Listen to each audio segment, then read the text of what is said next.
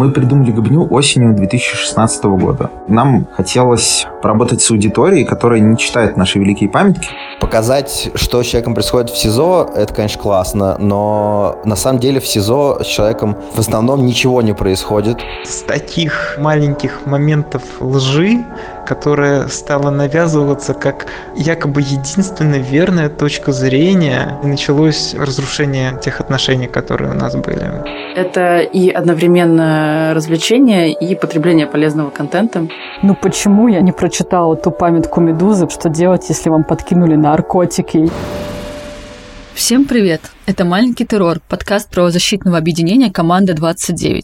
В этом подкасте мы рассказываем о резонансных уголовных делах, политических преследованиях и правозащите в современной России. «Маленький террор» ведем мы, журналистки Софья Вальянова и Саша Жигородская. И у нас к вам небольшая просьба. Если вам нравится «Маленький террор», пожалуйста, ставьте оценки в приложениях, оставляйте комментарии и делитесь своими впечатлениями. Это очень важно для нас. Рассказывайте о нашем подкасте друзьям и знакомым, и давайте им послушать свои любимые эпизоды.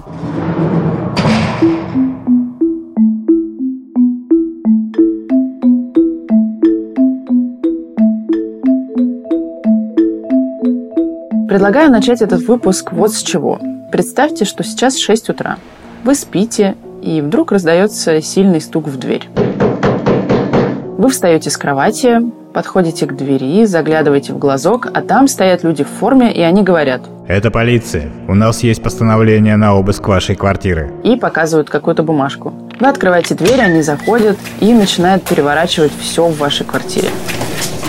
Сонь, вот ты что будешь делать в такой ситуации? Я не знаю, наверное, я буду просто ходить за ними по квартире и все. Не могу себе это представить. Ну вот пару дней назад я бы сказала, наверное, то же самое, тем более, что я бы совершенно точно перепугалась. Но вообще действовать надо по-другому. А что нужно делать? Во-первых, надо сразу позвонить адвокату и рассказать своим близким и знакомым о том, что у вас проходит обыск, а также попросить у полицейских документы. Ну и когда оперативники будут ходить по квартире и все смотреть, надо ходить за ними и все фиксировать. Либо снимать видео, либо куда-то записывать. А еще, когда тебе дадут протокол, нужно внимательно его прочитать и зачеркнуть пустые линии, чтобы никто туда ничего не вписал без твоего ведома. Ну, короче, это такие неочевидные правила, про которые, мне кажется, далеко не все знают. И я думаю, что большинство моих знакомых и друзей не знают. Не говоря уже о том, что у многих нет адвоката, и они просто не знают, кому позвонить. Да, это просто вопрос просвещения и образования. И сегодня мы как раз поговорим про игры и приложения, которые делают нас более осведомленными в вопросах права и поведения в обществе. Например, вот эта история с обыском – это сцена из игры команды 29 «Гыбня», которую я как раз прошла. И мне кажется, она вообще про жизнь в России. Это квест, который научит, что делать, если у вас обыск, или вы вдруг оказались в СИЗО, или кто-то пытается взломать ваш смартфон и ноутбук. Вот такие социальные обучающие игры мы сегодня и обсудим. Какими они бывают и как реально влияют на людей, которые в них играют. Что это вообще за игра «Гобня» и о чем она? И почему такое странное название «Гобня»? Про это расскажет Николай Овчинников, один из создателей игрового проекта команды 29, работавший над «Гобней». Мы придумали Гобню осенью 2016 года. Нам хотелось поработать с аудиторией, которая не читает наши великие памятки, то есть людьми, которым еще нет 25 лет, которые учатся в школах, которые, не знаю, учатся в университетах, но при этом активно вовлечены в общественную жизнь. Вы могли видеть их на протестах, например, в 2017 году. И лучшим выходом для нас показалось сделать игру. Причем сделать игру в формате текстового квеста, потому что она делается проще всего. У нас не так много средств, чтобы сделать мобильное приложение в игровом формате. Почему Гобня? Как известно, Гобней называли КГБ и вообще всесильные российские спецслужбы еще в советское время. Есть расхожие выражения «кровавая Гобня».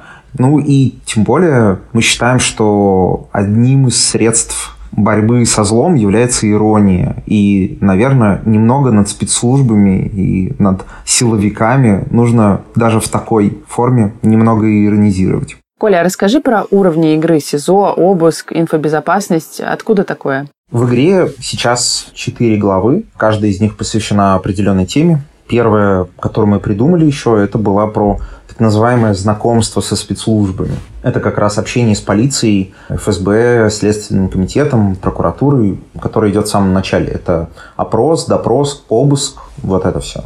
Потому что ну, вообще-то от обыска и допроса никто не застрахован. Зачастую вы не знаете, а на вас уже заведено уголовное дело, или вы стали свидетелем, или еще что-то.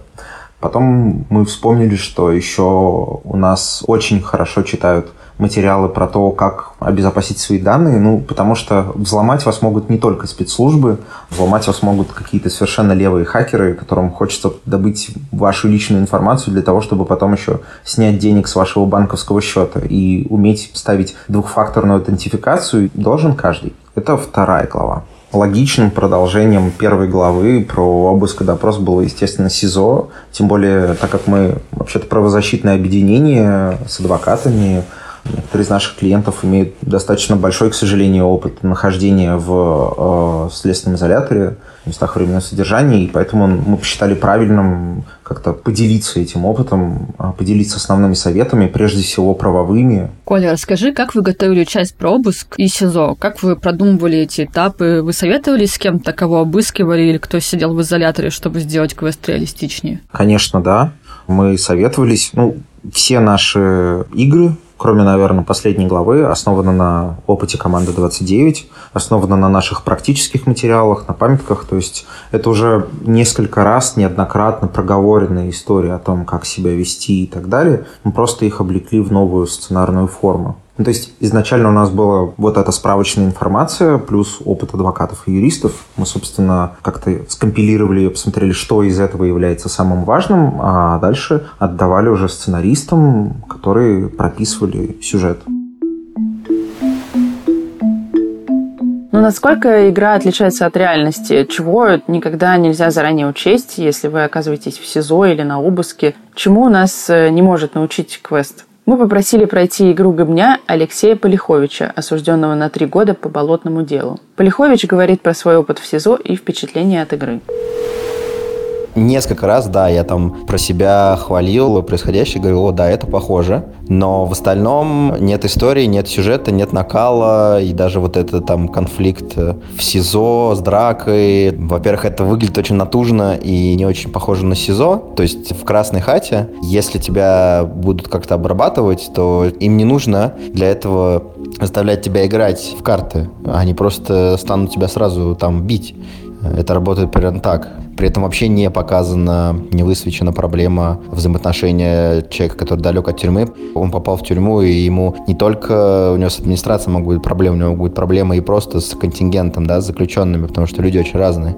Они могут ему помочь, могут ему навредить, и это не всегда будет какой-то злой воли администрации. И не все люди, с которыми у тебя конфликт в СИЗО, они работают на администрацию. Это какая-то фигня игра на деньги в сезоне происходит, потому что в сезоне нет э, денег. Деньги запрещены в тюрьме. На зоне или вообще в СИЗО бумажка денег, тысяча рублей, стоит полторы тысячи рублей электронными деньгами потому что она ценится выше. Поэтому, если кто-то играет в карты, то играет на спички. Спички — это как фишки, да, в казино. И потом уже происходит электронный перерасчет или что-то такое. То есть какие-то такие мелочи недоработаны, хотя в основном антураж выглядит э, аутентичным, но там нет драмы какой-то, нет чего-то, зачем было бы интересно следить. Показать, что с человеком происходит в СИЗО, это, конечно, классно, но на самом деле в СИЗО с человеком в основном ничего не происходит. Мне кажется, больше на надо, чтобы было возможности выбора и чтобы не было этих пустых пауз, когда ты не можешь ничего выбрать и ничего не происходит, ты лежишь на шконке, ты или что-то еще, потому что, несмотря на то, что ничего не происходит в СИЗО, все равно в камере ты можешь всегда что-то сделать, я не знаю, ты можешь пошутить над сокамерником. То есть нет интерактива, и очень не хватает интерактива. Тема СИЗО, мне кажется, не раскрыта, и она не раскрыта именно из-за того, что выбран был такой формат, в который, естественно, ничего ты не засунешь. Алексей, спасибо вам большое за комментарий. Мне было очень интересно его послушать. Ну, надо понимать еще то, что у Алексея, в отличие от большинства игроков, был опыт э, нахождения в местах заключения. И то, что он говорит, это на самом деле более ценный комментарий, чем у многих, просто потому что он помогает понять, как это еще могло выглядеть изнутри. Потому что мы, естественно, главу про СИЗО делали на основе опыта наших подзащитных но у всех он может быть разный. Новая часть Габни посвящена абьюзивным отношениям. В центре истории девушка, которая начала встречаться с молодым человеком. И в определенные моменты он ведет себя токсично, резко критикует ее внешность, заставляет игнорировать друзей и так далее. И девушке, соответственно, надо решить, как реагировать. Стоит ли расставаться с ним, когда его поведение становится все хуже. Коля, расскажи, почему для новой главы вы взяли именно эту тему, а не какое-то более логичное продолжение предыдущих глав, типа «Как выжить в колонии» или что-то вроде того? Нам часто предъявлялись претензии и в личных разговорах, и со стороны пользователей по поводу того, что, во-первых, игра про мужиков и для мужиков. Статистика сама говорит о том, что в российских местах заключения мужчин находится больше. И вообще как-то девушке, наверное, очень сложно сассоциировать себя с кем-то из героев Габни. Мы это видели по цифрам. Женская аудитория у нас изначально была довольно-таки небольшой. Сейчас, если кто-то занимается абьюзом, а это не только физическое, но еще там психологическое, экономическое насилие, если кто-то занимается абьюзом в семье, то, скорее всего, никакой ответственности он не понесет. За какие-то виды насилия по факту нет наказания никакого. А в остальных случаях у нас известно, как полиция работает, не хочет принимать никаких заявлений, прогоняет куда подальше, и вообще жертва сама виновата считается. Нам этот стереотип не нравится. Мы пытаемся подсказать тем, кто может подвергнуться абьюзу, или тех, кто может стать свидетелем абьюза, и это тоже важно – куда обратиться, что делать. То есть мы даем в конце игры какие-то контакты, советы, потому что люди даже не знают, как себя вести. И компания, которую мы делали в связи с выходом новой главы Гыбни, она была ориентирована в первую очередь на преимущественно женскую аудиторию, а не мужскую. А как тебе кажется, это приложение реально может помочь распознать, что у вас абьюзивные отношения? Или было что-то, что вы упустили, не раскрыли в игре? И вообще, какие отзывы вы получили от мужчин и женщин по поводу игры? Вообще, нам писали, во-первых, традиционные претензии к новой главе Габни и к еще одной игре, куда идут отношения, которую мы выпустили недавно, в начале декабря. Это то, что мужик там э, изображен извергом, нехорошим человеком и вообще какого черта. И вообще это сексизм. Естественно, естественно, большая часть подобных отзывов была от мужчин. Как восприняла женская аудитория новую главу Губни? Мне сейчас сложно судить, опять же, по отзывам, потому что каких-то ярких отзывов пока не было. Однако я должен сказать то, что аудитория женской выросла, и она куда лучше играет. Даже если посмотреть в обычную статистику, время нахождения женской аудитории в игре, оно больше. Ну, раз нет комментариев качественных женских, тогда я, наверное, дам свой фидбэк. Я прошла эту игру целиком, и действительно в некоторых моментах мне показалось, что героя мужчину сделали прям нарочито плохим. То есть он временами грубо себя ведет, но в этом случае это влияет на прохождение. То есть мне, например, было сразу понятно, как нужно проходить игру так, чтобы избежать плохого конца, чтобы там избежать насилия в отношении своей героини и так далее. То есть, когда там он говорит, что девушка нацепила на себя балахон, копается в переписке, устраивает истерику по поводу того, что героиня проводит время с подругами. Ну, не знаю, может, у меня просто такое впечатление, потому что я много читаю про абьюзивные отношения, у меня какой-то соответствующий бэкграунд, где у меня очень хорошее понимание. Но, как ты считаешь, не все игроки так однозначно воспринимают токсичное поведение персонажа и не могут понять, какой из вариантов верный поведение. Ну, я видел отзывы девушек, которые говорили, что на самом деле вот меня тут немного триггернуло, потому что это мне напоминает то, как было, и это действительно отношение именно такое. То есть люди смогли соотнести это как-то либо со своим опытом, либо с опытом своих друзей. Не могли соотнести это со своим опытом как раз мужчины-игроки. Как оказалось, игра про отношения может действительно заставить людей переосмыслить свой прошлый опыт. Послушайте историю Романа, который, пройдя игру, понял, что неправильно себя вел в своих отношениях с девушкой. Когда несколько раз проходил эту игру, стали в памяти всплывать ситуации, когда я действительно вел сам себя некорректно, когда я некрасиво поступал по отношению к девушкам один из примеров. У меня была девушка. Однажды она задала вопрос, почему я не отвечал на ее сообщения, хотя был в сети. Я вместо того, чтобы признаться, да, что там либо не было желания, либо не было времени, я сказал, что ты ошиблась, меня в сети быть не могло, тебе померещилось. И вот с таких каких-то маленьких моментов лжи причем лжи, за которой не последовало извинения, которое стало навязываться как какая-то якобы единственная верная точка зрения. С нее, мне кажется, и началось разрушение тех отношений, которые у нас были. Мне и, думаю, слушателям тоже было бы интересно узнать еще какие-то классные кейсы других социальных игр по всему миру. А есть какие-то популярные игры, которые вот прямо сейчас можно смело посоветовать? Например, есть прекрасная игра Bury Me My Love – это текстовый квест, где у вас диалоговое окно телефона, диалоговое окно мессенджера, где вы, мужчина, оставшийся в сирийском городе, следите за передвижениями своей супруги, которая бежит в Европу, и переписываетесь с ней. Таким образом, благодаря игре можно узнать, как вообще беженцы переправляются из Сирии в Европу, какие у них есть пути, с какими проблемами они сталкиваются. Ну, тут есть очень серьезное вовлечение, потому что там вот как раз с сопереживанием все очень хорошо, потому что люди переписываются друг с другом как живые. И ну, вы обычно так тоже переписываетесь со своими партнерами, то есть перешучиваетесь, там смайлики присылаете. Есть игра Deep Blue Dump, где вы играете за черепашку, которая должна пробираться сквозь заваленный мусором океан. И в нынешних условиях, когда у нас действительно большие проблемы с загрязнением а, окружающей среды, это очень прикольная игра, потому что вы не просто читаете скучные тексты о том, как все серьезно и плохо, а видите это все своими глазами на примере маленькой черепашки. Вообще классно, что такие социальные проекты, оказывается, делают еще и другие организации, в том числе Российское представительство Международного Красного Креста. Это организация, которая помогает и оказывает гуманитарную помощь в местах военного конфликта. И, соответственно, они делают всякие приложения, игры, которые помогают пользователям рассказать про то, как проходят военные конфликты по всему миру, что такое правила войны и как вообще выглядят военные действия с точки зрения людей, которые туда приезжают помогать, а не воюют там.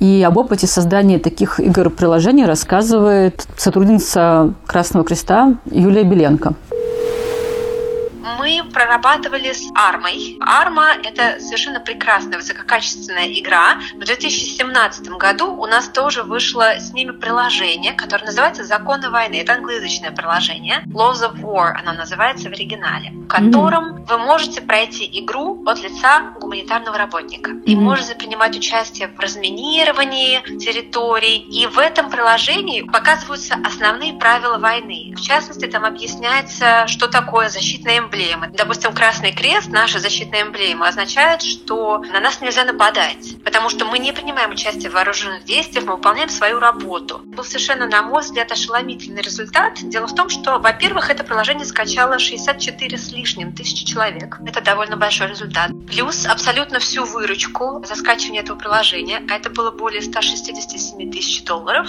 Арма перевела в Международный комитет Красного Креста. И, наконец, они выпустили статистику и показали, что 19% тех, кто прошел эпизод закона войны, в дальнейшем отказались от следующей возможности. Дело в том, что в одном из эпизодов армы, для того, чтобы пройти его быстрее, можно воспользоваться грузовиком гуманитарной организации, что, в принципе, по законам войны запрещено. Так вот, 19% тех, кто проходили этот эпизод, отказались в дальнейшем от этого. Они поняли, насколько важна вот эта работа, и они отказались от этой возможности.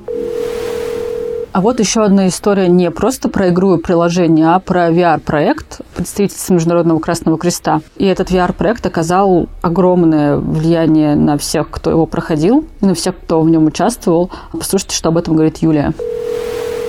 У нас есть VR. Выпущен он еще в Женеве. Мы привозили его тоже на гик-пикник в этом году и показывали огромному числу людей, которые приходили на наш стенд, надевали VR-очки и имели возможность оказаться в доме, располагающемся в Сирии. Это самый обычный дом, внутри которого фактически начинался ужин. Папа, мама и двое детей садились за стол. И в этот момент на заднем плане начиналась стрельба. И VR предлагал человеку, который его смотрит, принять решение, бежать или прятаться. И вы знаете, все люди, которые посмотрели этот VR, в дальнейшем говорили нам, что одно дело – это смотреть новости по телевизору, видеть сводки с мест военных конфликтов. Другое дело – получить возможность самостоятельно оказаться внутри, пусть даже посредством VR, и увидеть эту ситуацию совершенно с другой стороны. У нас были люди, которые уходили в слезах с этого VR и говорили, что они испытали совершеннейшее потрясение облегчение от того, что всего на 30 секунд они попали в этот дом и почувствовали себя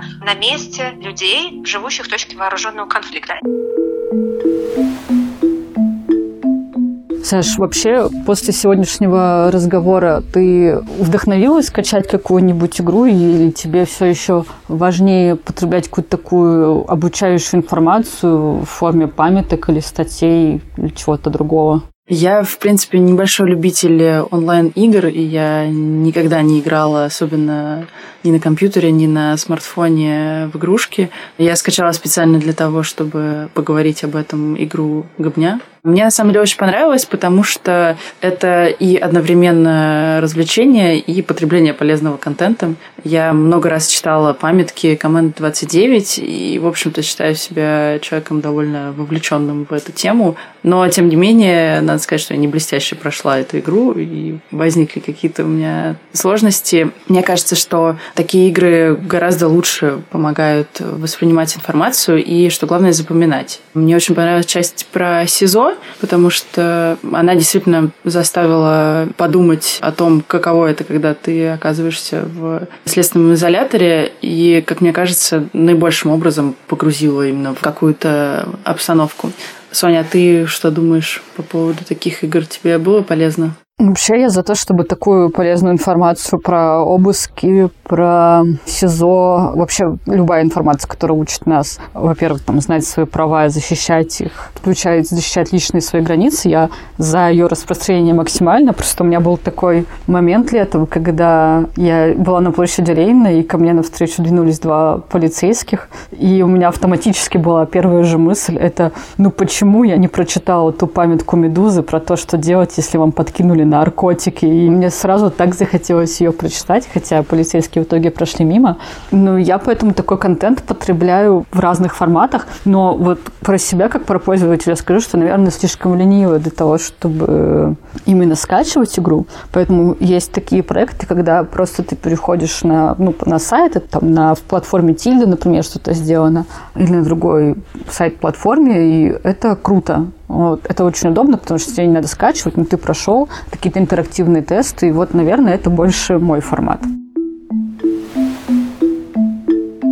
Вот все. С вами был подкаст «Маленький террор». Пишите нам на почту. Расскажите, понравился ли вам этот выпуск, захотелось ли вам после него потестировать социальные игры. А еще пишите, если хотите предложить нам обсудить какую-то тему и предложить нам ее для нашего нового эпизода. Мы всегда очень рады обратной связи. В описании этого эпизода вы найдете ссылку на почту, а также ссылку на игру Гобня. На все части можно скачать, поиграть. Обязательно делайте это и учите, что делать при обыске, что делать, если вы оказались в СИЗО. Всем пока. Пока.